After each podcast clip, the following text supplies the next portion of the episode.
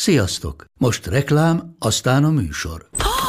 Hú, de szép szőnyeg! Új! Igen, tegnap vettem a Diegóban. Ó, és ez a függöny, de szép! Diego! És hamarosan lesz új laminált padló a hálóban. Rátszakadt a bank. Csak regisztráltam Diego digitális klubkártyát vásárlás előtt. Csináljunk neked is egyet? Csak egy perc és kész. Regisztrálj te is áruházainkban, vagy a diego pont hu oldalon, és azonnal megkapod digitális klubkártyádat, mellyel akár harminc százalék kedvezménnyel vásárolhatsz padlóburkolat és lakástextil termékeket. diego pont hu. Már meg is kaptam e-mailben. Ez reklám volt. Jó volt.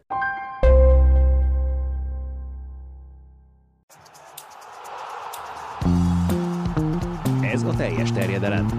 Magyarország első futballpodcastja Baumstark Tiborral és Bognár Domával. És ezúttal Márta Bencét köszöntjük nagy szeretettel, Benitót, akivel természetesen beszélünk a vé bé döntőről és egy csomó olyan dologról még, ami érdekes. Kvízkérdéssel indítunk, méghozzá azzal, hogy tudod-e, és azért illik tudni, hogy melyik az a klubcsapat, amelyik no a pressure. Történelem során a legtöbb világbajnokot adta. Tudom. Most már huszonhéttel a Juventus.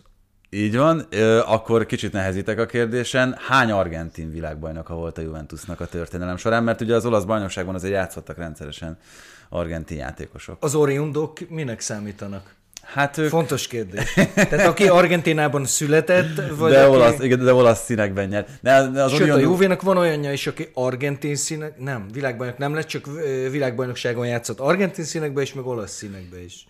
Ilyen is van. Na de argentin, tehát aki nem oriundo, hanem argentin válogatottal. Lehet, hogy a háromszoros világbajnok most már Argentina. Aha. Nem olyan sok talán az argentinból, nem? hat-hét? El fogjuk árulni. Doma, neked van tipped? Hát tippem az persze nyolc. Nem, öt öt inkább alá, alá. huszonhétből nyolc, azért az egy kicsit erős szerintem. Igen, igen, igen, igen. öt legyen.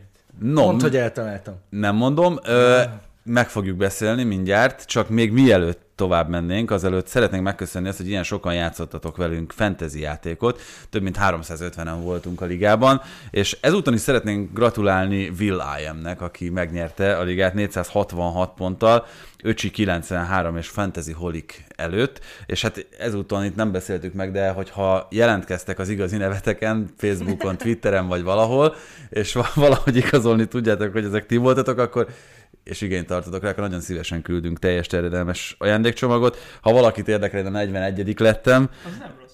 Az nem, az első százötvenet végignéztem, és nem találtalak, úgyhogy nem tudom. Te... Ez benne van, mert nem szabad. Erős a bífelés itt a műsor elején.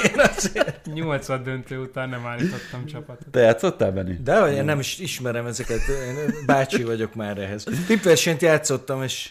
Nekem a kisfiam játszott, és ő ötvenedik lett, és nagyon, nagyon jól nyomta, úgyhogy hát köszönjük tényleg, mert tényleg azt láttam, hogy nagyon lassan sok... lepattanhatsz Ádám kapcsán a kisfiamról. Mert amúgy ránézel a kisrecről, és egy ilyen férfi istenség, alsónadrág modell köszön vissza, úgyhogy lassan elengedhetjük a kisfiút. kétszáznyolcvanhét.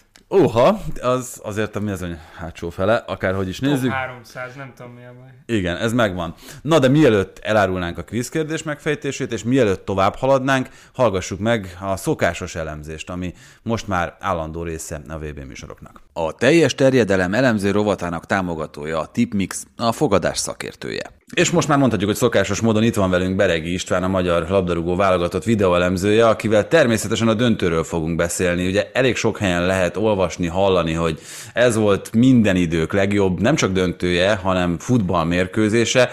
Élvezet szempontjából ez talán ki is jelenthető, főleg ekkora tét mellett, de azért nézzünk egy kicsit objektívabban bele abba, hogy mi is történt, szakmailag hova helyeznénk ezt a mérkőzést. Sziasztok! Hát én biztos, hogy nem mennék ilyen messzire, és nem mondanék ilyen jelzőket erre a mérkőzésre, mert én azt gondolom, hogy, hogy és ez csak az én kis szegény, meg szerény véleményem, aztán mindenki azt gondol erről nyilván, amit szeretne, de szerintem szakmailag nem volt egy erős meccs, tehát egy, egy, egy közepes színvonalú bajnoki mérkőzésnek a színvonalát nagyjából, hogyha hozta taktikailag. Meg is van az adás címe. Ezt, ezt, ezt tényleg csak én gondolom, így, abszolút. Ettől függetlenül nyilván voltak benne érdekes elemek, tehát hogy nem mondom, hogy most ez egy rossz meccs volt, csak nem volt annyira extra, mint most mindenki mondja. Nyilván most tudom, hogy az érzelmek mindenkit felkavarnak, mindenki szurkolt Messinek, stb. És egy picit elviszi a fókuszt. Ettől függetlenül nyilván azt mondom, hogy, hogy mint semleges néző, mint futballt szerető ember. Egyébként olyan szempontból jó meccs volt, hogy tényleg engem is annyival, viszonylag még engem is magával ragadott, pedig én fő objektivitásommal, meg racionalitásommal próbálom megközelíteni a meccset, hogy még én is nagyon izgultam, meg, meg, meg feszült voltam a meccsen, tehát hogy ilyen szempontból meg nyilván egy full extra meccs volt, de nem taktikai értelemben azt gondolom, hanem ilyen szempontból azért tényleg, tényleg még engem is, engem is azt gondolom magával ragadott. Nyilván itt az, ahogy alakult a mérkőzés, az egy picit még, még rátett. A gyors egyenlítés a franciáktól, majd a hosszabbítás, utolsó percbe kiadott helyzet, szóval és a végén tizenegyes párbaj, úgyhogy nyilván így, de, de én azért hátrébb lépnék kettőt, és akkor így próbál, így szoktam megvizsgálni úgy, utólag a mérkőzéseket. Na akkor ezt az objektív jelenetet fogjuk előcsalogatni most. Először, hogyha arra keressük a választ, hogy mitől alakult úgy az első félidő, ahogy, mert hát azért azt kár lenne eltagadni, hogy a francia válogatott az árnyéka volt önmagának, az argentin válogatott lubickolt, és aztán, hogy mitől fordult ekkorát ez a mérkőzés, azt kellene megfejteni taktikailag, mert itt az érzelmi töltetet nyilván nem lehet kihagyni a semmiből jött tizenegyessel és a megváltozott lelkiállapottal, de itt most szorítkozzunk arra, amit az edzők elképzeltek, ami működött és ami nem. Én objektív vagyok, amíg Di María a pályán volt, addig az argentinok voltak jobbak, amíg nem volt a pályán, már a franciák. Hm.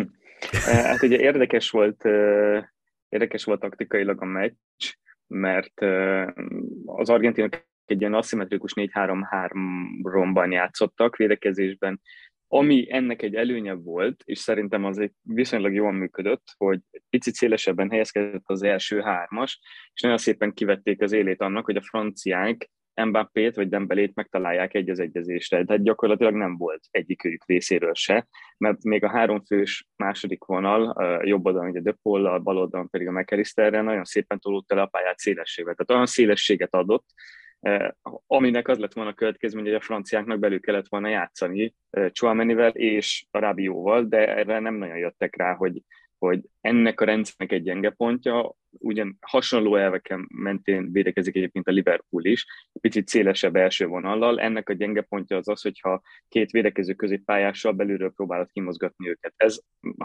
az első félidő második felétől kezdett el egy picit jellemző lenne, hogy Rabiot kilép, visszalépkedett többet, de összességében nem nagyon tudták megmozgatni ezt a védekező alakzatot a franciánk, ez lett volna egy megoldása.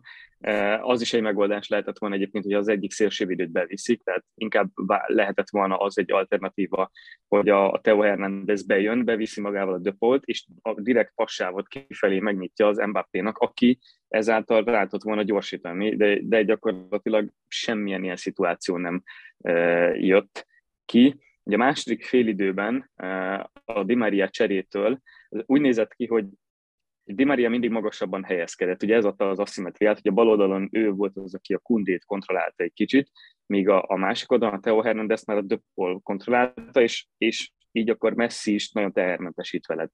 Viszont a franciák a második fél időben elkezdték a Koundét feljebb léptetni Di María mögé, és egyre többször belépett azokba a területekbe, és Scaloni ezt észrevette, és egyből ugye lecserélte Di Maríát, és behozta Acuñát, négy négy kettőre váltottak védekezésnél, és ugye Acuña, mint szélsővédő, egy védekező szellemi szélsővé vált, és így azt az oldalt innentől kezdve megint kivették a játékból.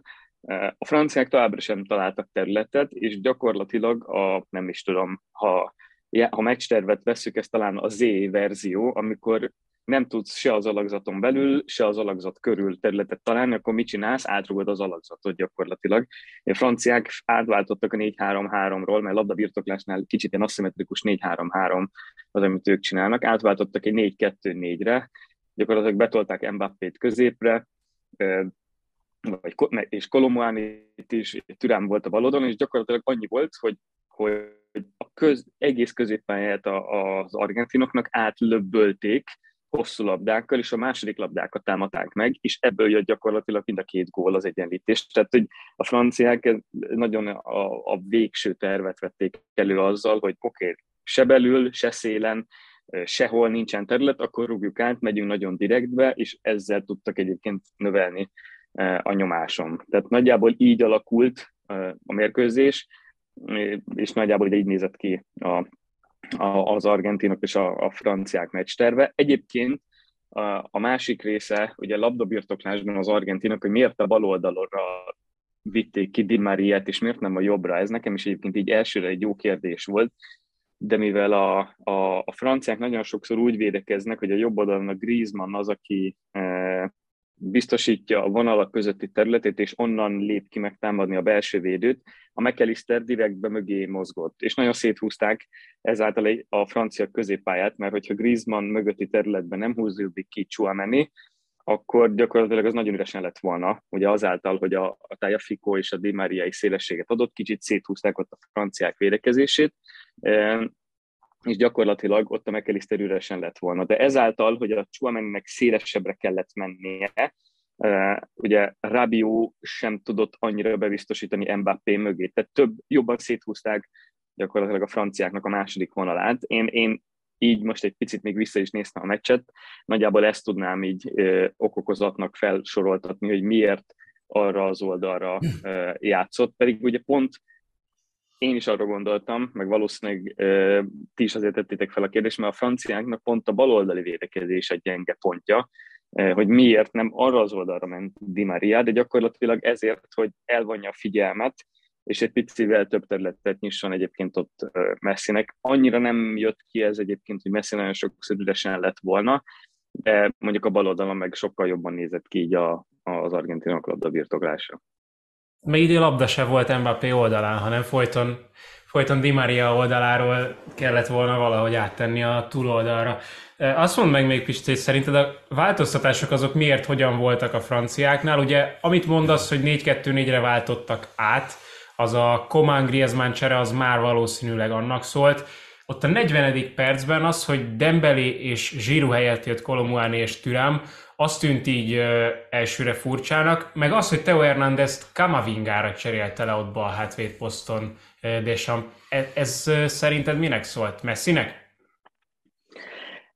Hát nem feltétlenül, szerintem abszolút csak a labdabirtoklásnak, hogy valamilyen új impulzust adjon, valahogy próbáljon valamilyen megoldással élni, hogy hogyan lehet.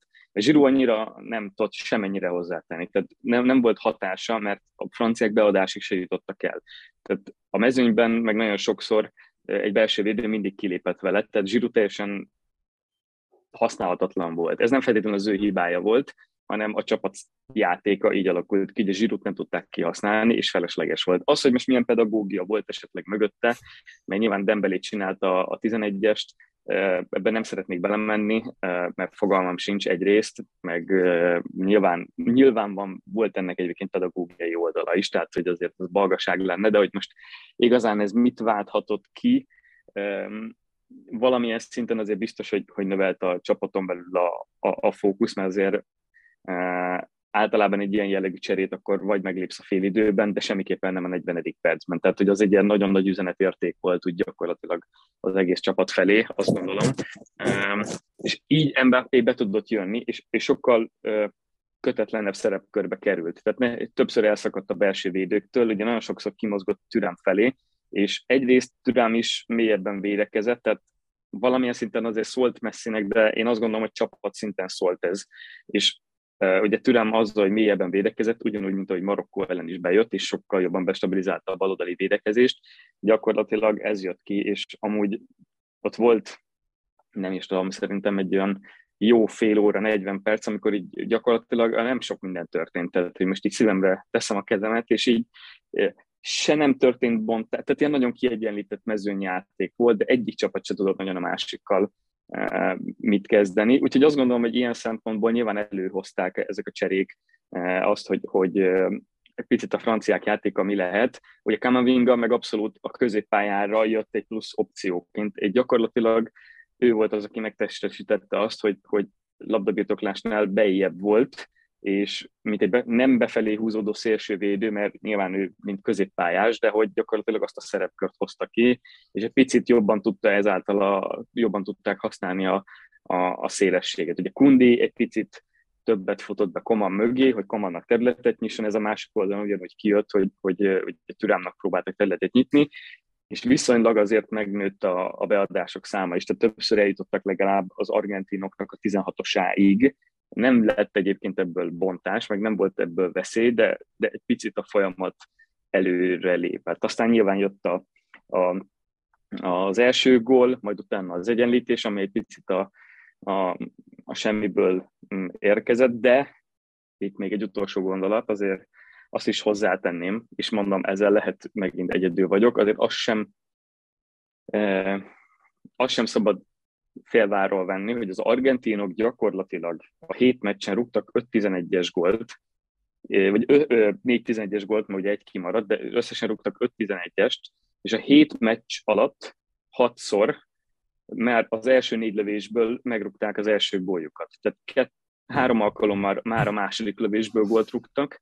három alkalommal már pedig a negyedik lövésből. Azért ez egy nagyon extra minta, azt gondolom, tehát hogyha statisztikailag nézzük, és csak azt hiszem az ausztrál meccs volt, ahol a tizennegyedik lövésük lett az első gól. Tehát, hogy gyakorlatilag az argentinok, eh, amit azért általánosságban szoktunk mondani, hogy nemzetközi eh, tornákon, legyen az bé el, legyen az eh, válogatott, akár Európa-bajnokság, vagy világbajnokság, azért nagyon azt a tendenciát látjuk, hogy az első gólt, ha megrugod, utána egy picit ráülsz azért a meccsre, mert azért szerintem az argentinok ráültek, nyilván okosan, tehát jól tették ezt, de gyakorlatilag lehetett látni, hogy az argentinok az egész vé bén ebből nagyon jól építkeztek azért összességében, mert megrúgták az első gólt, és a védekezésük pedig nagyon stabilan működött. Tehát, és itt még mondok talán egy merészebbet, hogy azt gondolom, hogy egyébként a két kulcsjátékos az argentinoknak, Messit leszámítva, mert Messi eddig is volt, az argentinok mégse voltak ilyen jók. A két kulcsjátékos az nálam Enzo Fernández és Álvarez. Tehát én szerintem ő miattuk lett jobb az argentin játék, mert a Fernández megadta a védekező stabilitást középen, és labdabirtoklásban is. Az Álvarez pedig jól kiegészítette Messit védekezésben, és ugyanúgy labdabirtoklásban. Én azt gondolom, hogy ők lettek így, csak így, így picit kontextusba akartam rakni, hogy az argentinok meccs tervei egyébként alapvetően nagyon jól ültek, Scaloni nagyon jól nyújt bele a meccsekbe, azt gondolom, ha szakmailag kéne most így véleményt mondanom, de ez nagyon elősegítette a csapat jó teljesítményét is, hogy, hogy tényleg a legtöbb esetben nagyon hamar gólt szereztek, már hogy ahhoz képest, hogy hány lövésük volt, mert azért nyilván volt olyan, hogy a negyedik lövés mondjuk a negyvenedik percben volt, de mutatta azt a tendenciát, hogy azért hétből hatszor viszonylag korán tudták meg, megrúgni az első góljukat. Még az Na, még a tizenegyesekről akkor beszéljünk. De azt elmondtad nem, az adásban, hogy mindenki, igen, a, így, mindenki a támaszlábához rúgja, és tényleg a támaszlábához rúgta mindenki, nem vállalta. kilencből hatszor. kilencből hatszor. Tehát ugye elmondtam, hogy hatvan-hatvanöt százalék, úgyhogy azért ez nagyjából, nagyjából jött is, azért Martínez ezt azért viszonylag jobban is olvasta. Hát ezek érdekes dolgok, azért azt gondolom, hogy, hogy ilyenkor ezek a tendenciák, azok, azok alapvetően meghatározzák a játékosoknak a, a, a viselkedését, azért főleg a franciák nagyon a tendenciának megfelelően rúgtak, és ott azért érdekes volt, mert például a Coman is életében eddig egy tizenegyest rúgott, azt is tizenegyes párbajban is ugyanúgy a jobb, kapus jobb kezéhez rúgta, most ugyanúgy rúgta, nem tudom. Nyilván ezt nem akarom az eredmény szempontjából utólagosan rossznak ítélni, mert mondjuk, hogyha meg berúgja, akkor meg arra azt mondom, hogy oké, okay, tehát, hogy nem ennek megfelelően, de, de itt azt gondolom, hogy, hogy talán Martínez jobb felkészültséget mutatott. Tehát, hogy ha most itt valakire felkészülés szinten jobb ki kéne emeljek, akkor Martínez, mert azért az eddigi tizenegyes rugásoknál is azért nála lehet látni olyan egyéni stratégiákat, amivel azért folyamatosan azon megy, hogy megzavarja a rugókat, oda megy, kötözködik velük. Eldobja a labdát, mint Tchouaméninél, amikor igen, jött. Szól, szól a sporinak, hogy nem oda te, ne oda tegye, ezek ilyen kis plusz uh, zavaró tényezők. Aztán nyilván um, életemben nem rúgtam még hasonló téttel tizenegyes, tehát nem tudhatom, hogy egyébként ez a rugót abban a helyzetben valójában mennyire zavarja meg, mert az is egy speciális lelki állapot, azt gondolom. Tehát nem tudom, hogy egy rugót általában amúgy mennyire fókuszál az ellenfél kapusára, vagy abszolút csak ugye azt figyeli, hogy mikor rúghatja már el a, a, a labdát, de azt gondolom, hogy azért a Martíneznél tényleg lehet látni, hogy, hogy ő tudatosan készül erre, aztán összességében azért el lehet mondani, hogy valamilyen szinten hat, mert tényleg nagyon sok tizenegyest hagynak ki ellene, és nagyon sokszor jó oldalra vetődik. Tehát innentől azt mondom, hogy ha a tendenciát nézzük, azért az ő egyéni stratégiái nagyon, nagyon jól működnek ilyen helyzetekben. Itt a rugókat kiemelve, én azt mondtam, hogy azért rúgta Dybala legjobban a tizenegyest, mert amikor ő nekifutott, akkor annyira adta magát, hogy odarúgja, ahova Loris vetődött a bal oldalra, hogy abból szerintem, ahogyan a lábát tartotta meg, ahogyan nekiindult a labdának, nem lehetett arra következtetni, hogy az középre fog menni. Hát igen, picit, ugye mondjuk ő nagyon keveset várt ki, tehát hogy ott, ott egy picit azért lehetett látni, és utána fel is ugrott így hirtelen, tehát hogy ott azért az um, nem tűnt egy nagyon magabiztos tizenegyesnek, de egyébként nyilván a középre rugott tizenegyes, az főleg ilyen helyzetben nem gondolom egyébként nagy rizikónak, tehát azt gondolnád, hogy rizikó, de én magamból kiindulva, én kapusnak soha nem mondtam még azt, hogy maradjon középen. Tehát nagy valószínűséggel eh, azt feltételezem, hogy más se, és azért nagyon ritkán látjuk azt, hogy a kapus benn marad középen, hanem mindig elmegy az egyik oldalra. Nyilván tényleg csak az a kulcs, hogy annyira magasan legyen rúgva, hogy a kapus ugró lába az nem maradjon ott, tehát hogy, hogy az, az a, a fölé próbálja meg elrúgni. Nyilván egyébként ennek a másik oldala pedig Messi volt, aki egyébként teljesen más rúgásformát választott, mint ahogy a mérkőzésen rúgta, mert a meccsen neki futott direktbe, itt pedig kivált és kizökkentette a Joriszt, és ugye gyakorlatilag el is küldte a másik, másik oldalra. Hát ezek érdekes, érdekes játszmák. Az a tendencia egyébként jött, hogy a jó rúgóval kell kezdeni, tehát én nem szabad kivárni azt, hogy a negyediknek, ötödiknek beteszed, mert igazából akkor gyakorlatilag már hatástalan, és inkább a kezdő löketet kell alapvetően megadni, és egyébként itt azért még annyit mondanék, hogy azért nyilván így a, az eredmény mindenki messziről beszél, de azt gondolom, hogy amit Mbappé nyújtott tegnap, azért az, az ugyanolyan extra teljesítmény volt.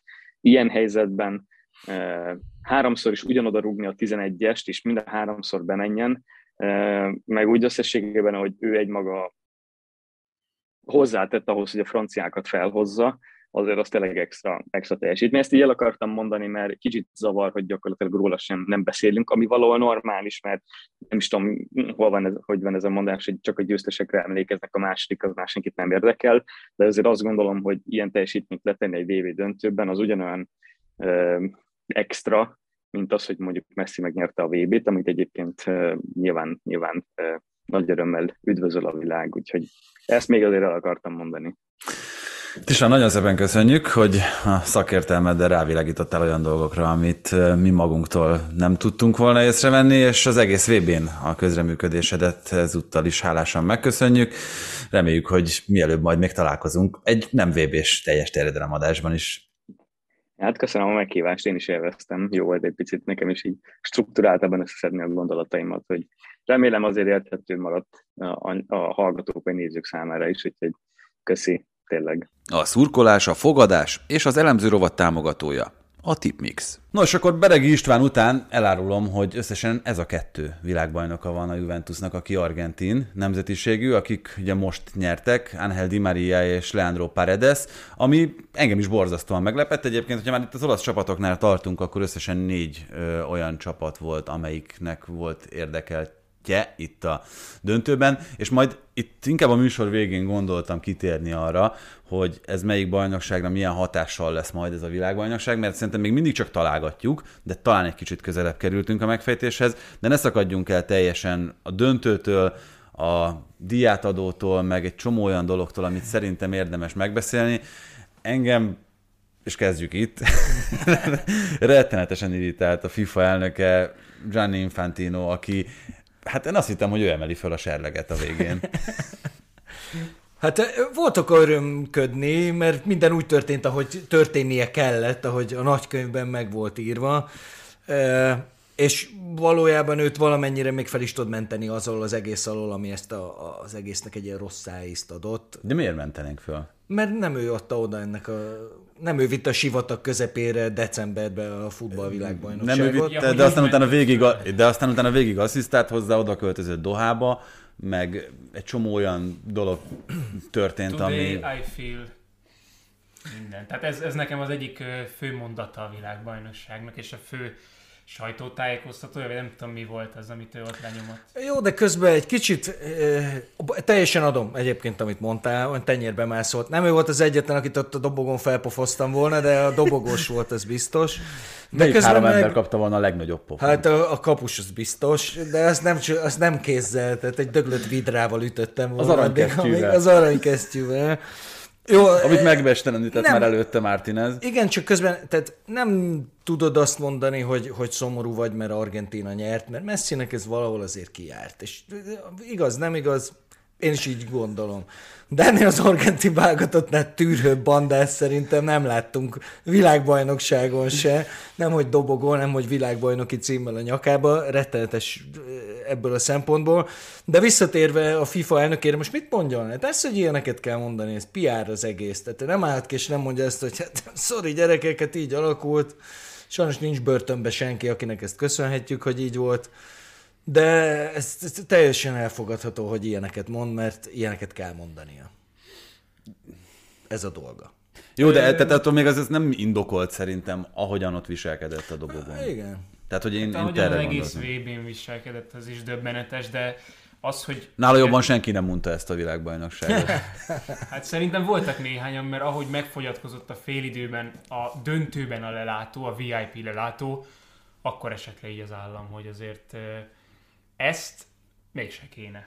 Vagy a mi hangunkat hang, halkíts le, vagy a tiédet hangosíts föl, mert szerintem ez így... Rosszul állunk? Na, akkor szerintem rosszul állunk. Na, de tényleg ez csak egy ilyen mellékzöngője volt a, az egész tornának, úgyhogy ö, ettől lépjünk is el. Én inkább arra gondoltam felfűzni ezt az adást, és ez nem először történt meg, nem csak az argentinokkal történt meg ezen a vé bén, de velük kétszer is, hogy van-e még olyan csapatsportág, ahol az ekkora dominancia, mint amit itt nyolcvan percig láttunk az argentinoktól, nem érik győzelemné automatikusan, mert hogyha kézilabdában, kosárlabdában, pont. Vízilabdában... Köszönöm. Ö... Azért nagyon jó, mert tegnap ugye beszéltünk erről, hogy gondolkodjak ezen, hogy van-e, és hát a... a... Hát akkor még a szívem csapata volt az akkor em ká bé Veszprém néven szereplő csapat, amelyik tíz góllal vezetett a, a bé el döntőben, és hasonló ö, módon ugye el is bukta a végén büntetőkkel, tehát még az sem, mint az argentinoknak, hogy ha már háromszor kellett megnyerni, akkor megnyerték háromszor, és ezt azért ne vegyük el tőlük, de a Veszprémnek például nem sikerült, és ott is hasonló dominancia volt a meccs nagy részében, valóban nem, nem ennyire. Igen, tehát hogy nem, nem, nem ennyire kicsi a különbség, vagy hát inkább azt mondom, nagy a különbség arányosan, hogyha azt nézzük, mert itt gyakorlatilag arról beszélünk, hogy a meccs kilenc tizedét azt uralta maximálisan ez az argentin csapat, és aztán egy szikra, egy olyan tizenegyes, amin egyébként szerintem vitatkozni feltétlenül nem lehetett. Igazából itt arról beszéltünk pont Domával a tegnapi katarodóban, hogy Márcsinyák nálunk az egyik pozitív hőse ennek a döntőnek, mert amellett, hogy rengeteg kritika érte jogosan is a játékvezetés, szerintem a lengyel nagyon jól hozta le ezt a döntőt. Még azzal együtt is, hogy én azt mondom, hogy Otamendit ki kellett volna állítani a szabálykönyv szerint, nem a labdát próbálta megjátszani, gólhelyzetben kilépő játékost állított meg, ha lefújjuk, és ha tizenegyest adunk, ott Kolomuáné megmozdulásáért, akkor, akkor az ahhoz járt volna egy minimum egy sárga, mert az sem került elő. Igen, de szerintem nem kell a bíráskodással foglalkozni. Ami nekem szemet szúrt, és furcsa, hogy nem is volt téma után, ez volt egy hazaadás, ráadásul egy nagyon éles pillanatban már a A hosszabbításban, ha jól emlékszem, Romero így térdel, így térdelve hazakotorta a labdát. Pont ez a lényeg, és ö, ezt több helyen láttam, hogy vitáztak rajta, igen, de, hogy, de hogy tért fölött elvileg, így haza lehet adni a labdát. Hogyan? Tehát, hogy ö, a spanyol szabálykönyvben konkrétan kivették a részt, és ott lábfej van, van írva. Csak lábfejjel nem lehet hazaadni a labdát? Hát fejjel meg... haza lehet. Meg mellel is. De fejjel se adhatod úgy haza, hogy fölemeled magadnak és hazafejeled. Ugye úgy látjuk, nem. Hogy ezt lefújják, tehát ez egy hazadás volt szerintem, ez nem kérdés. Valójában szerintem nem a testrész számít, hanem a szándék. A szándék, így van. És a szándék itt az volt, hogy hazaadja a labdát. Tehát szerintem az egyértelmű szabálytalanság. De még egyszer mondom, bele, ne menjünk bele, mert nem a bíráskodásról szólt ez az egész, hanem miről? Miről szólt ez a döntő? Szerintem arról, hogy az egyik edző nagyon jól meglátta azt, hogyha ha nem nyúl bele valahogy, akkor meg fogják verni őket, ráadásul nem is úgy, hogy azon nagyon jól fog mutatni. A másik edző meg annyira magabiztos volt, hogy nem volt semmiféle B-terve, nem volt felkészülve arra, ami történt, és, és szerintem Deschamps hibát hibára halmozott ezen a, ebben a döntőben, és neki van a leges legnagyobb szerepe. Oké, okay, nagyon rosszul játszott egy csomó kulcsjátékosa, de ha minden kulcsjátékosod jó, rosszul játszik egy vé bé döntőben, azért te is hibás vagy, és szerintem itt Deschampot nagyon sok dolog miatt elő lehet venni. Ahogyan Scalonit viszont nem dicsértük eléggé, oh, szerintem, igen. Hogy ő mennyire központi szereplője ennek a vé bé címnek, és um, amúgy tehát a legszimpatikusabb figura talán, hogyha tényleg így um, szerethetőséget, meg, meg alázatosságot nézünk ebben az argentin csapatban. Um, kezdjük ott, hogy hogy ez az argentin csapat, én ezt szinte már elmondtam, hogy a vé bé elején, a szaudi meccsen Papu Gómezzel, Lautaro Martínezzel indított, és a középpályán, talán még a mexikói meccsen se játszott Mac Allister és Enzo Fernández, de aztán Scaloni változtatott. Enzo Fernándezt is játszatta, ugye volt a lengyelek elleni meccsen már Julián Álvarezt is kipróbálta, hogyha jól emlékszem, és aztán jött a kieséses szakasz, ahol tényleg minden egyes döntése ült. A hollandoknál letükrözte azt, amit a hollandok csinálnak, ott bevállalta a háromvédős rendszert, aztán jött a horvátok elleni meccs, ahol a középpályára oda tett négy belső középpályást, Paredes-szel, Mac Allisterrel, és akkor ott is maradt még Enzo Fernández is, nem volt fönn Di María, és mindenki nézett, hogy hogy nem lehet Di María ott a kezdőben. Igaza lett ott is, és itt a döntőben is igaza lett azzal, hogy Di María kezdő volt. Mindenki arra számított, hogy a jobb oldalon majd ő besegít védekezésben. Nem, Di María a bal oldalon játszott, a egészen magasan, igen. És a jobb oldalon meg majdnem abból is szereztek egy gólt az argentinok, hogy megpróbálták megjátszani Theo Hernándezt, aki nagyjából a félpályán volt, és De Paul lelopta azt a labdát, és a kontrából ott az első félben majdnem három nulla lett. Igen, most gondoljuk bele magunkat Scaloni helyébe jelen pillanatban. Nagyon fiatal, gyakorlatilag egy pályája elején járó edző, akinek tényleg minden szavunkkal csak dicsérni tudjuk azt, ahogyan ezt az egész tornát lemenedzselte, azt, ahogyan belátta az esetleges tévedéseit, hogy hol állította rosszul össze a csapatot, mely posztokon kellett a frissítés. Ugye így, ahogyan Doma is előbb mondtad, hogy, hogy Mac Allister, Julián Álvarez behozatalával, nyilvánvalóan megkeresik őt, meg, meg kap lehetőségeket európai csapatoktól, miközben egyébként most megnyert minden lehetséges trófeát ezzel az argentin válogatottal. És minden idők legjobb játékosával. Tehát, hogy innentől kezdve gondolj bele, hogy fölajánlak neked egy csapatot, és így jó, de van Messitek, mert én edzettem már Messi. De hogy... Na igen, és akkor, és akkor hogy döntesz, hogy azután, hogy megnyerted egyébként a Copa Amerikát, megnyerted, jó, finalissimának nincsen túl nagy tétje, de hát akkor ott is legyőzte az Európa-bajnok olasz válogatottat. Legyőzte. Megsemmisítette, igen. És utána megnyeri a világbajnokságot, akkor azt mondod, hogy a legenda státusz az így is megvan, gyakorlatilag, hogyha most visszavonulok, már szobrom akkor is épül. Épül? Hát Argentínában, ugye Mourinho mondta ezt magáról Portugáliában, hogy azért kell eljönnöm, mert már így is Isten után a második vagyok. Na Scaloni még lehet, hogy holtversenyre is feljött Dios mio-val. Hát ég... ez messziről szólt ez a döntő, és ez a világbajnokság hát, is. Meg Scaloniról is de azért. Bocsánat, szerintem messziről nem. szólt, szerintem... nagyon fontos volt Messi. Scaloniról azért szólt, mert ez az argentin válogatott, ez nem, egy, ez nem volt benne szerintem Messit leszámítva nyilván az öt legjobb válogatottban ezen a világbajnokságon, a játékerőt nézve.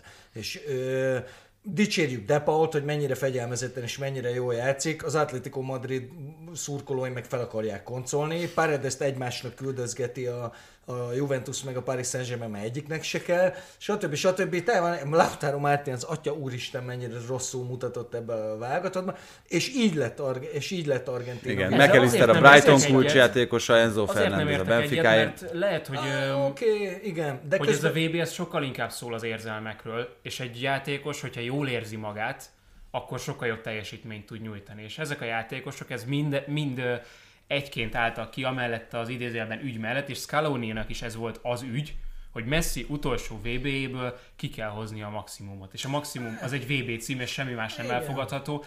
Lehet bármit elvenni ettől az argentin válogatottól, meg azt lehet azt mondani, hogy, hogy tényleg tűrőjátékosokból áll, Emi Martineznek a, a különböző taktikáit, legyen az akár tizenegyes párbaj, akár nem, lehet vitatni, hogy mennyire etikus, lehet azt nézni, hogy mennyire borzalmasan rossz volt ennek az argentin válogatottnak a védelme, de amúgy Romero és Otamendi is eh, ahhoz képest, amit a klubjuknál látunk tőlük néha, rosszul megy ahhoz képest.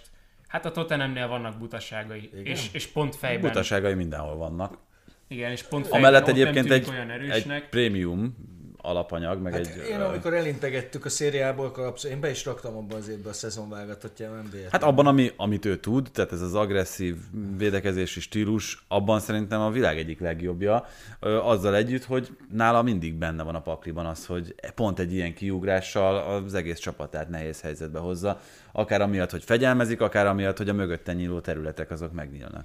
Igen, na szóval annyit csak lezárva ezt a gondolatot, hogy itt mindenki egy irányba tartott, és mindenki, mindenki tudta, hogy, hogy mi a dolga, és éppen ezért szerintem úgy, tehát azt mondani, hogy, hogy nem érdemelte meg az argentin válogatott ezt a vé vé címet, ezt, ezt nem tudom mondani, és tényleg Messi volt, és van a középpontban. Annyi, hogy a született egy legendás kép, ami tényleg nagyon jól sikerült, hogy úgy tűnik, hogy Messit mindenki fölemeli, és tényleg jó szögből született a fénykép, csak ugye ott van mögötte a, a kapu, mármint a csupasz kapu, mert már levágták a hálót, és a kapufára pont úgy ült, ült rá a Lautaro Martínez, hogy Messi és a vé bé trófea fölött van a képen Lautaro Martínez, aki ott ünnepel a kapufára.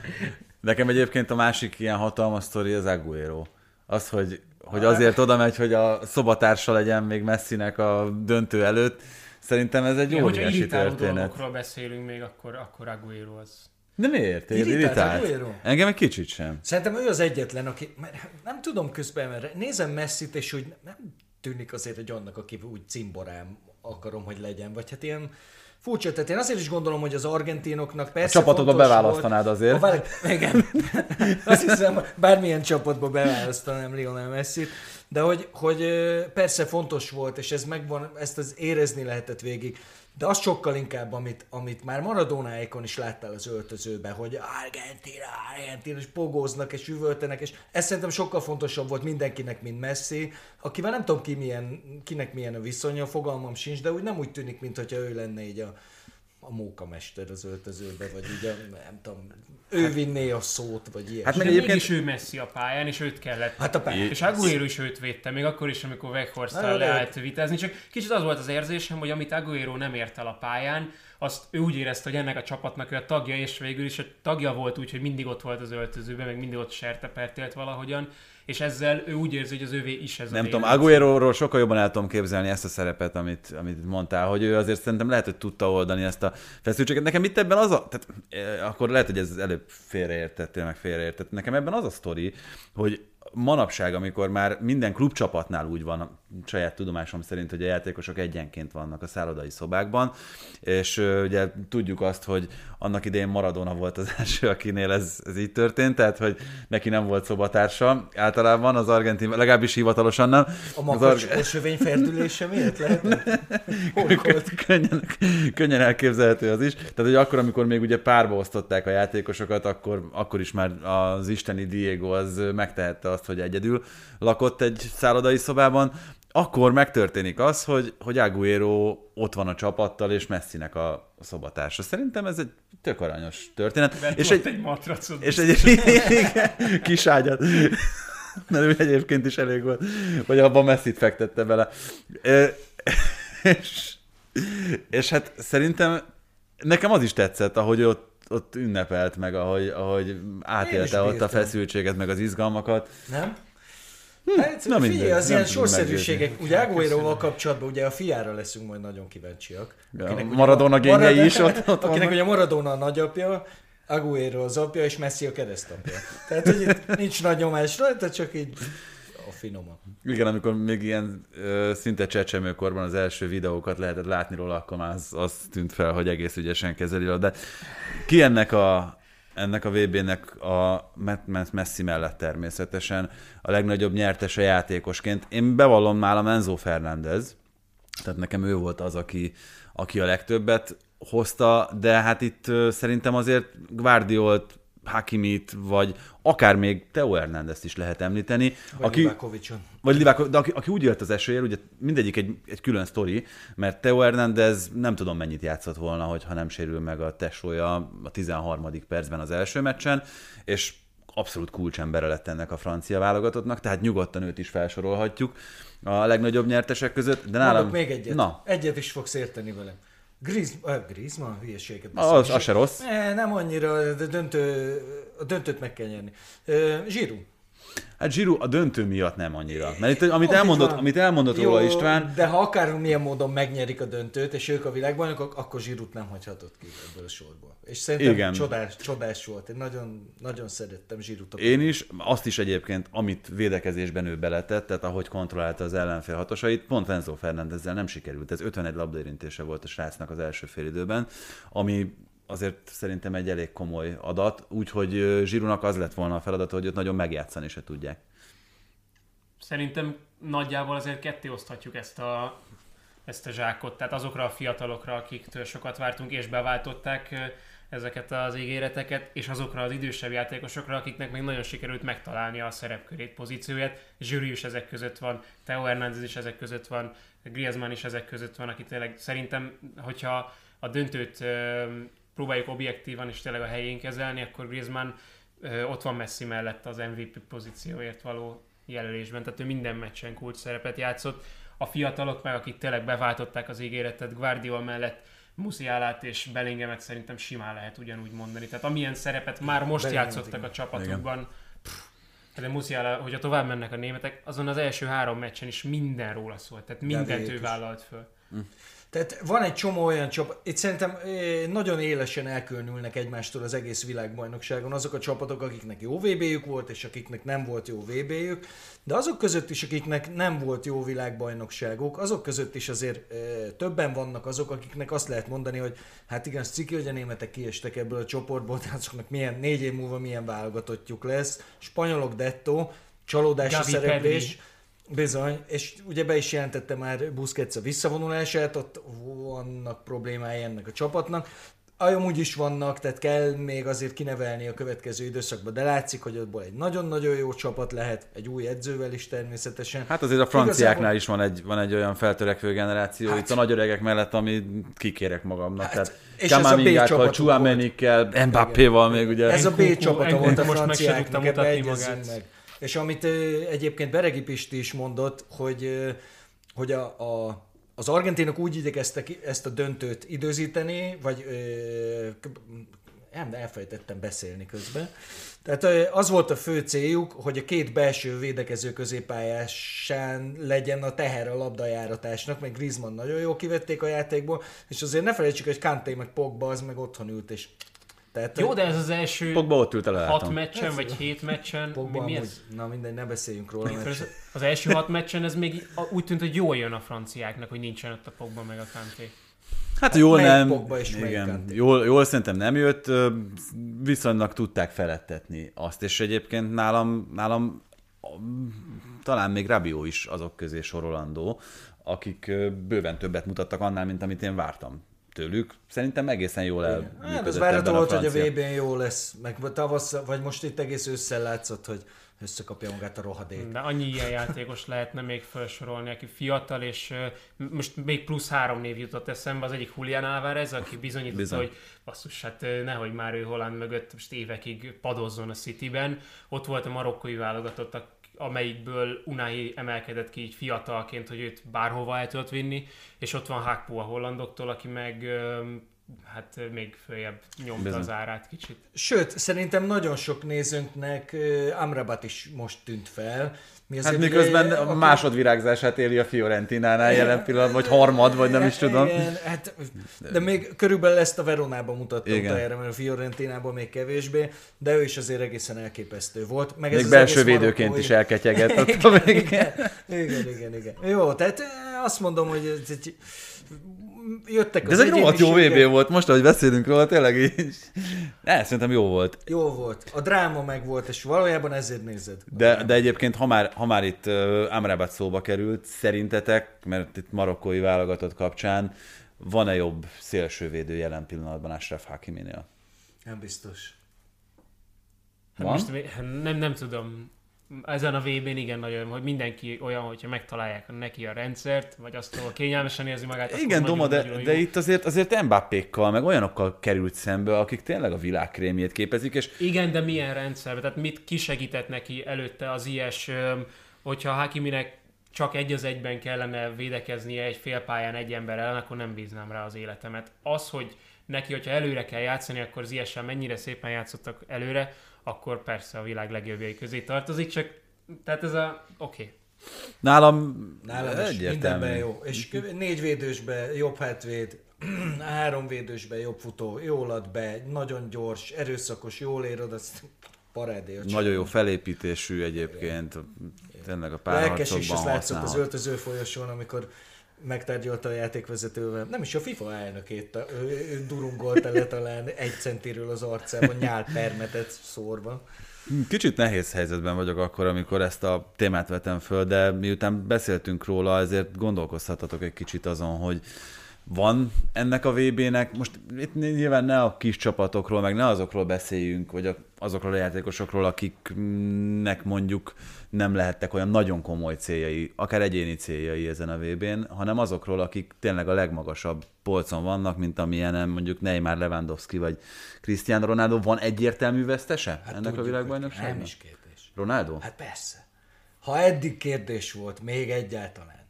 Szerintem kérdés volt, mert ugye, ugye ez két iskola, amiről beszélünk, és erről mindenki megfeledkezik.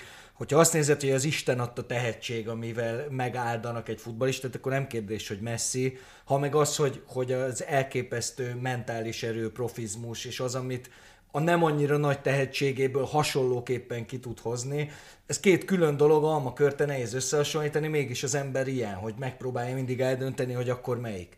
Hát most, lett, most dölt el az, hogy, hogy ez, már, ez már nem is, kérdés. Ez, ez nem, sem volt kérdés, hogy... Nem, a... miért, miért, nem tudsz. Oké, okay, hitvita, de számokkal meg semmi, nem tudod azt mondani, hogy Messi jobb, mert nem jobb semmibe gyakorlatilag, számokat de tekintve. Pont ez az, hogy a számok alapján tudod azt mondani, hogy gólszerzés terén, gólszerzés terén Ronaldo és Messi egy lapon van, Ronaldo talán még jobb is, eredményesebb gólszerző. De hogyha azt nézzük, hogy ki hány gólpasszt adott, ki hány helyzetet dolgozott ki, kinek hány sikeres csele volt az elmúlt tíz-tizenöt évben, Messi kilométerekkel Ronaldo előtt van ezen a téren. Az, hogy, az, hogy ki milyen országban született, az már egy másik kérdés szerintem, mert oké, okay, megnyerte a vé bét Messi, de argentinként Ronaldo meg Madeirán született, és lehet, hogy vannak tehetséges portugál játékosok, de annyi itt a szerencsefaktor, hogy ez alapján azt mondani, na most dölt el, szerintem ez, ez a hülyeség, és, a, és az összes eddigi dolgot, amit letettek a izéra a, a pályán, már az alapján is egyértelmű volt, hogy Messi összességében jobb játékos. Szerintem nem, ez egyáltalán nem így van, szerintem.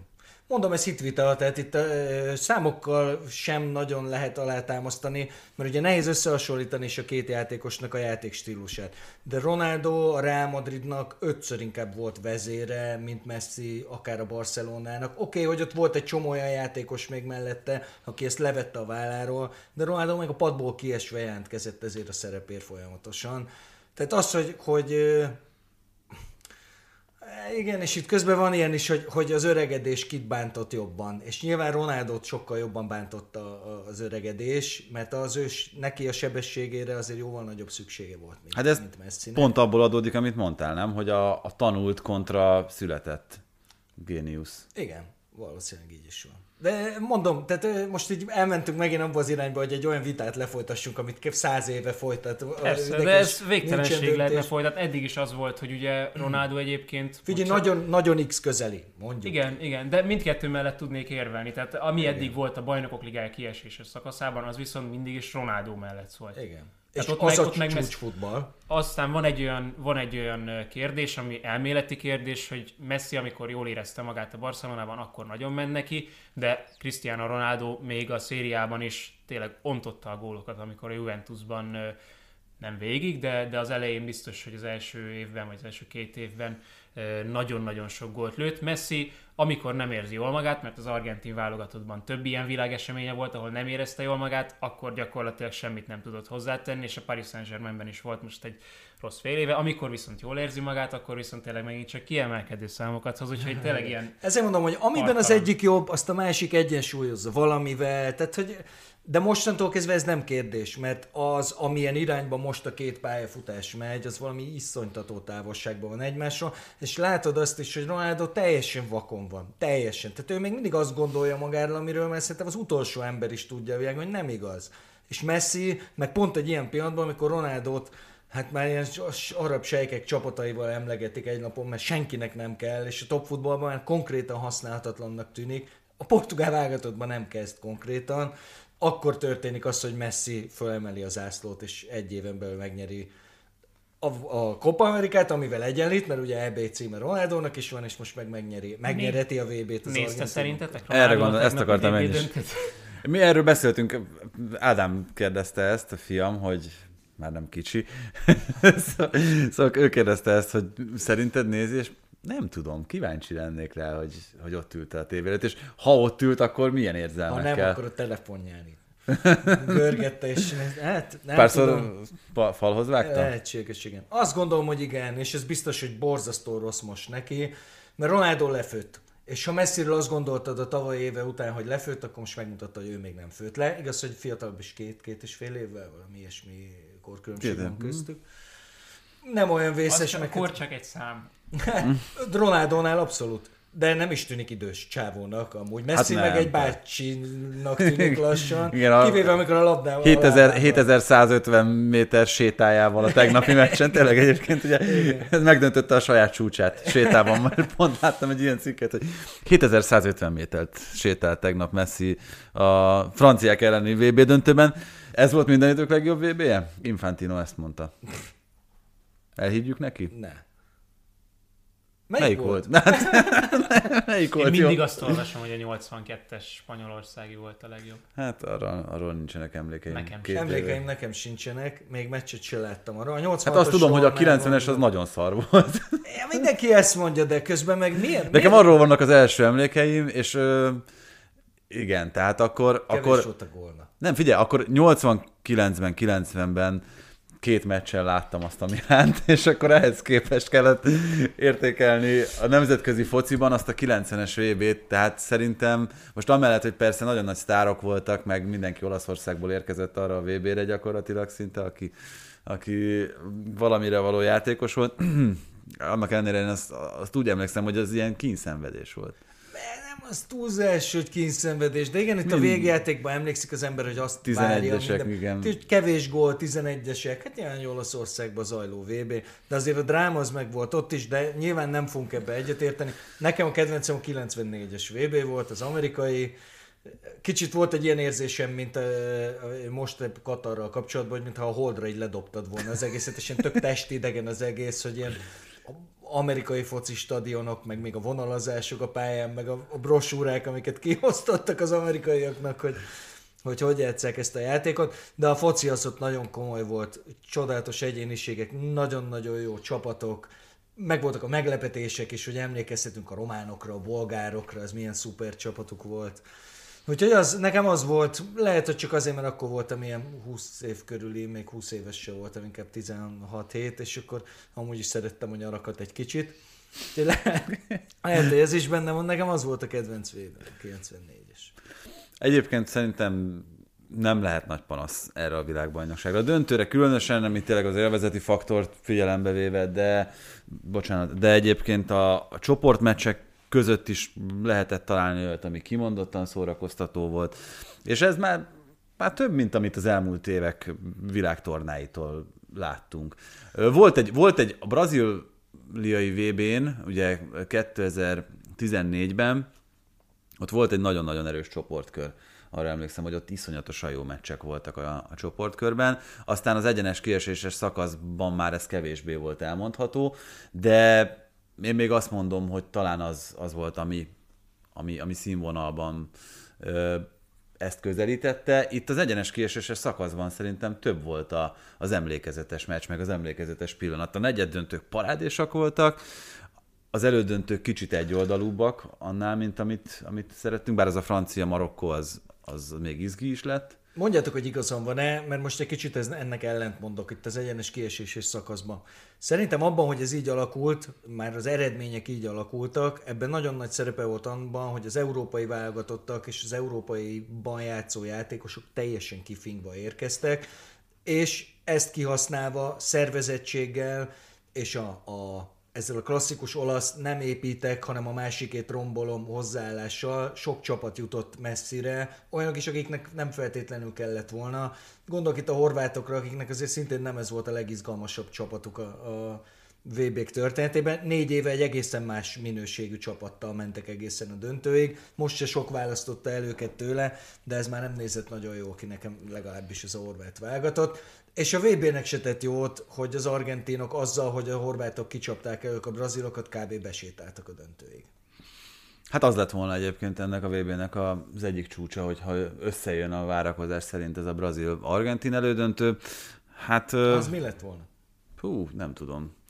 Nem tudom, de én a brazilokat nagyon nagy, nagyon nagy örömmel néztem egyébként, mert szerintem marha jó focit játszottak, legalábbis a Kamerun elleni meccset leszámítva mindegy, mindegyiket nagyon tudtam élvezni, még a horvátok ellenit is, ami, amit szerintem meg kellett volna nyerniük, de hát ez más kérdés.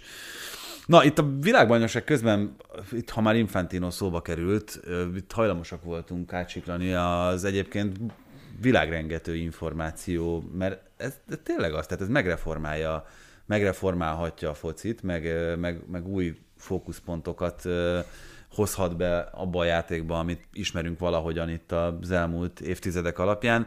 A harminckét csapatos klubvilágbajnokság valami olyan új dolog, amit eddig még nem láttunk, és ez kétezer-huszonöttől, tehát nagyon-nagyon belátható időn belül elkövetkezik. Nincs nagyon esély arra, hogy ezt bármi vagy bárki megállítsa. Nektek persze. Mi volt az első, első érzés, amikor ezt... Ugyanaz, mint a negyvennyolc csapatos vé béről. Itt ülünk úgy, hogy semmit nem tehetünk ez ellen, emellett se igazából teljes szellemi fogyatékosok irányítják a fifát, akiknek csak az a lényeg, hát aki... pont nem.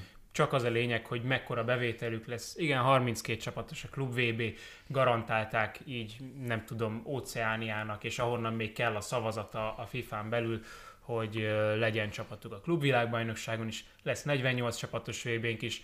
Azt a negyvennyolc csapatos vé bét, amit majd most elkezdenek átgondolni, hogy hogyan is kéne lebonyolítani, mert elsőre úgy tervezték, hogy három csapatos csoportok lesznek, csak azt felejtették el, hogy a három csapatos csoportban az utolsó csoportmeccset azt nem tudják egy időben lejátszani, mert három darab csoportmeccs van, és most kezdenek el azon gondolkodni, hogy hogyan kellene lebonyolítani. Nehéz páratlan létszámnál egy időben. Igen. Hogyan ne térjünk vissza a ezerkilencszázötvenes évekbe azzal, hogy megint el lehet azt játszani, hogy, hogy szépen kigurigázod az utolsó csoportmeccset, és tovább megy, akinek tovább kell mennie. Szóval teljes nonsens, ami, ami ennél a szervezetnél folyik. Ez a harminckét csapatos vé bé is megint csak arról van szó, hogy valaki nagyon jól fog járni, valaki nagyon sok pénzt fog keresni, Infantino pedig maradhat az elnök, és akkor ezzel az ő zsebébe is több pénz megy. Ennyiről szól az egész.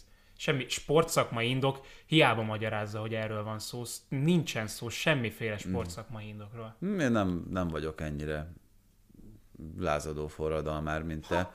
Na akkor én abszolút én teljes száz százalékig domával vagyok, de akkor Ö, most mondjad, és akkor nem, nem, én, én, nem, nem, én egy kicsit, kicsit ennél nagyobb apátiával szemlélem ezeket a dolgokat. Ja, hogy nem érdekel. Igen, amúgy engem se. Tehát most az elmúlt öt klub vé bét kinyerte.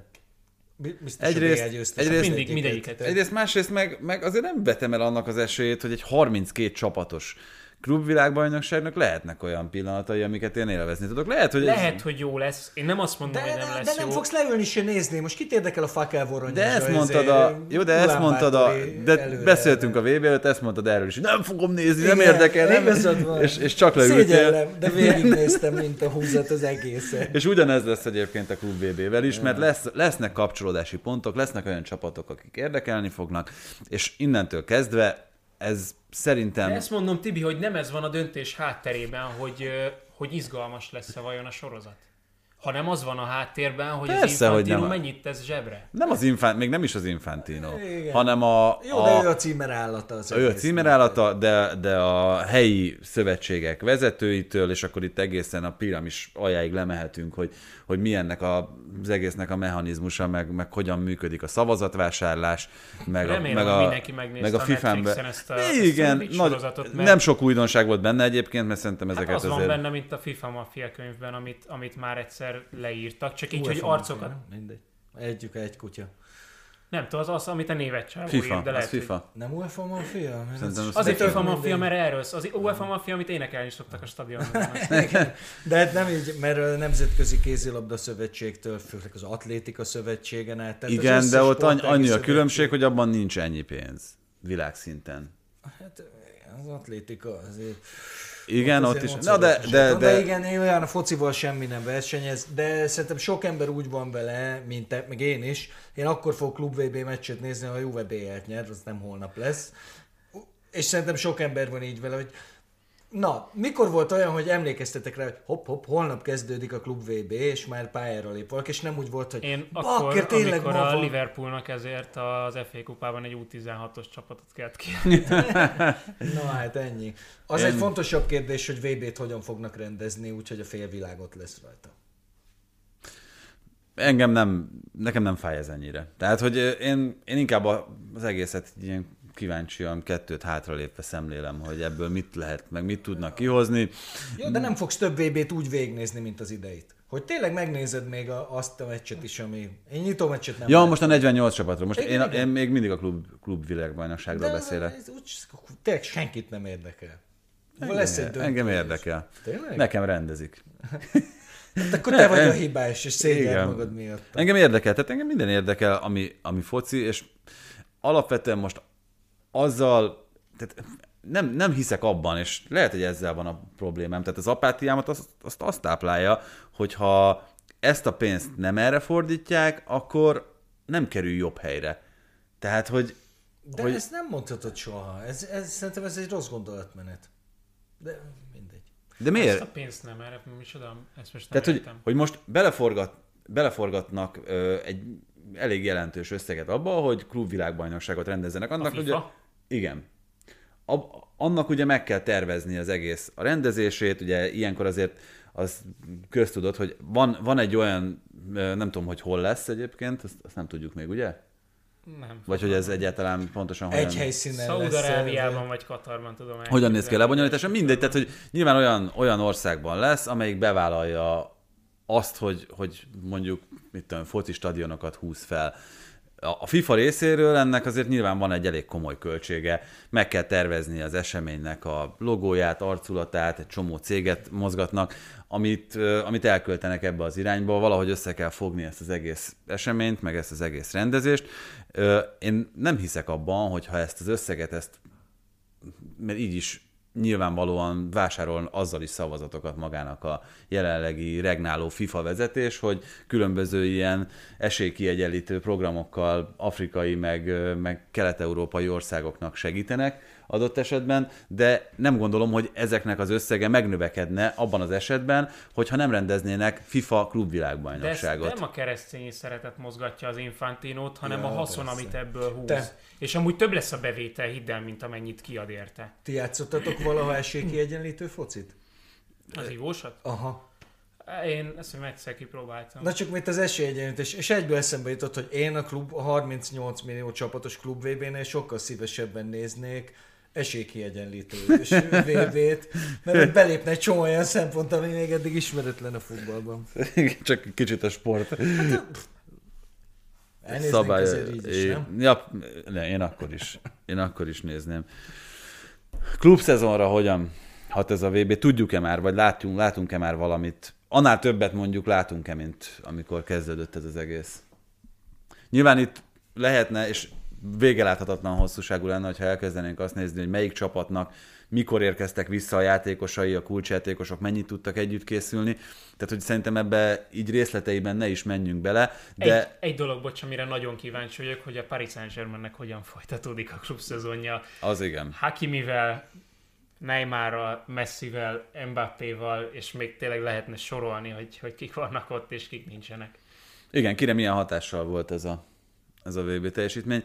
Ez az egyik, a másik, hogyha ilyen általánosságban akarjuk nézni, hogy most itt húzunk egy vonalat, és Angliában huszonhatodikán a többi bajnokságban, meg januárban ugyanúgy folytatódik minden, mint eddig, vagy valami egészen különlegeset fogunk látni, akár sokkal több sérüléssel, mert azért volt egy, volt egy nagyon összetolt Covid utáni bajnokság, ahol azt láttuk, hogy, hogy azért egyrészt amellett, hogy sokkal több volt a sérült, azok érvényesültek, azok az alapszabályok, amik a fociban egyébként is érvényesülnek, kijöttek az erőviszonyok.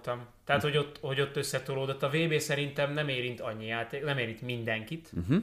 hanem érinti azokat, akik ott voltak. Azok közül is a legtöbben három meccset játszottak le, és aztán mentek haza, és utána is szépen estek ki a csapatok. És csak az a kettő vagy négy, vagy esetleg nyolc csapat nagyon érintett, aki elment a negyed döntőig, elődöntőig, vagy a döntőig.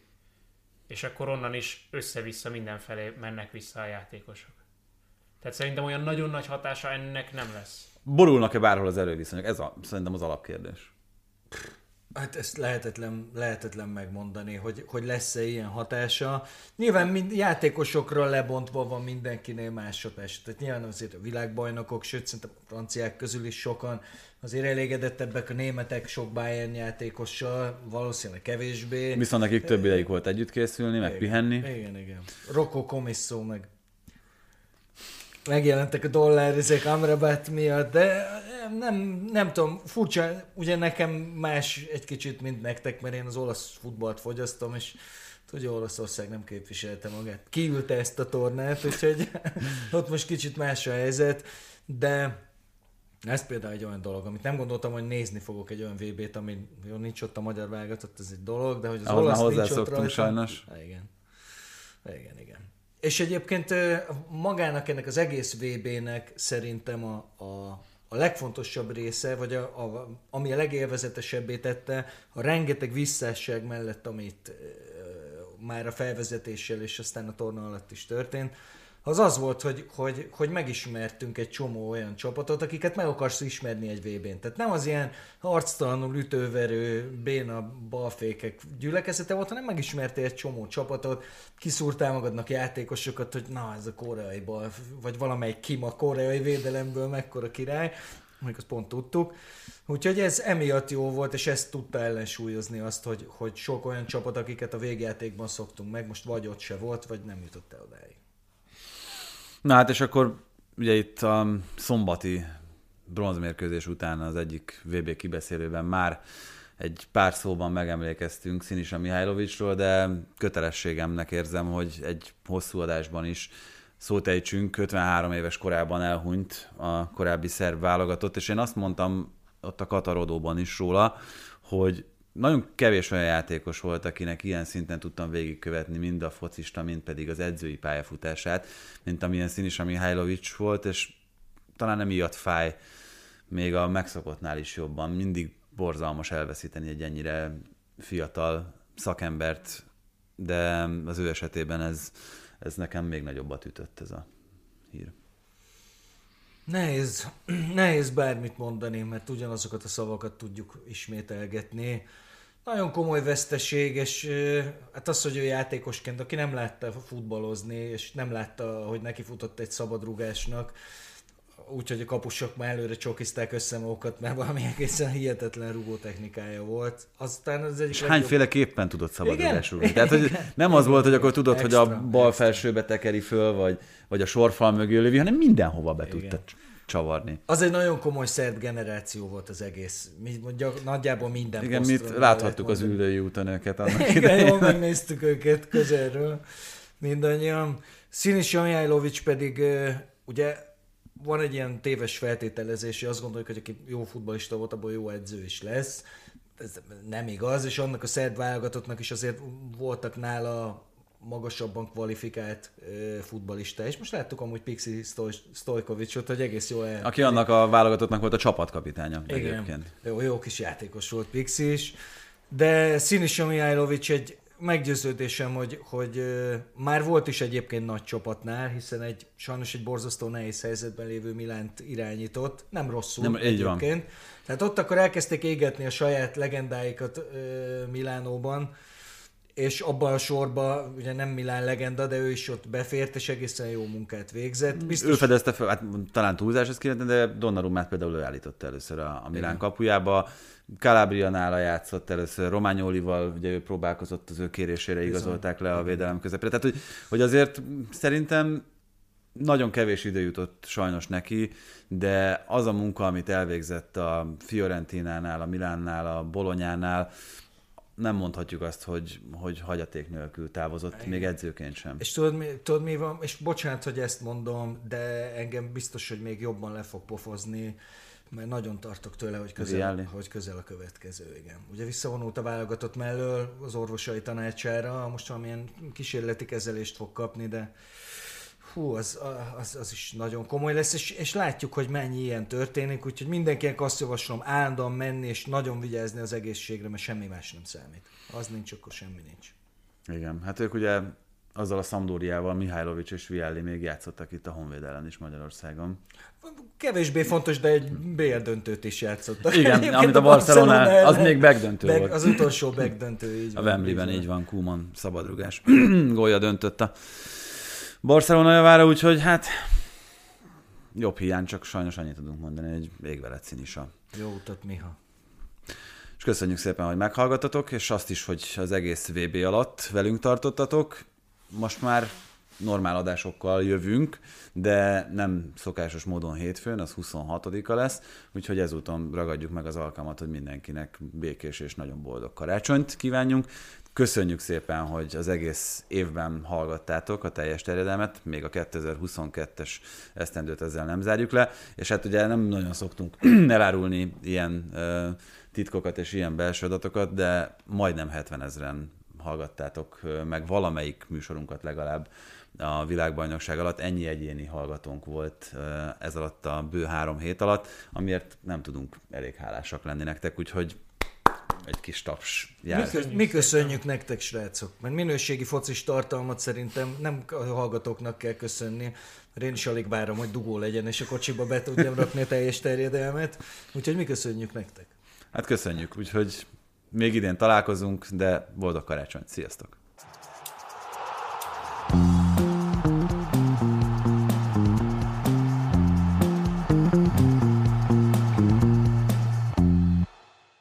Ha más podcastekre is kíváncsi vagy, hallgassd meg a Béton műsor ajánlóját. El tudod képzelni, hogy a podcastet, amit éppen most hallgattál, fél év múlva már a mesterséges intelligencia generálja? Mi sem. De ha érdekel, eljötte már a gépek lázadása. Hallgass bele az Embertelen Podcastbe. Orsós Lajos vagyok, a műsor házigazdája. Egyelőre még élőben. Egyelőre. Fedezzük fel együtt, hogyan ismerkedik, randizik, mesél és vitatkozik Betty és Péter. Két teljesen mesterséges intelligencia. Lajos, a podcast címét mond még egyszer, léci. Oké. Okay. Embertelen Podcast. Ez a műsor a Béton közösség tagja.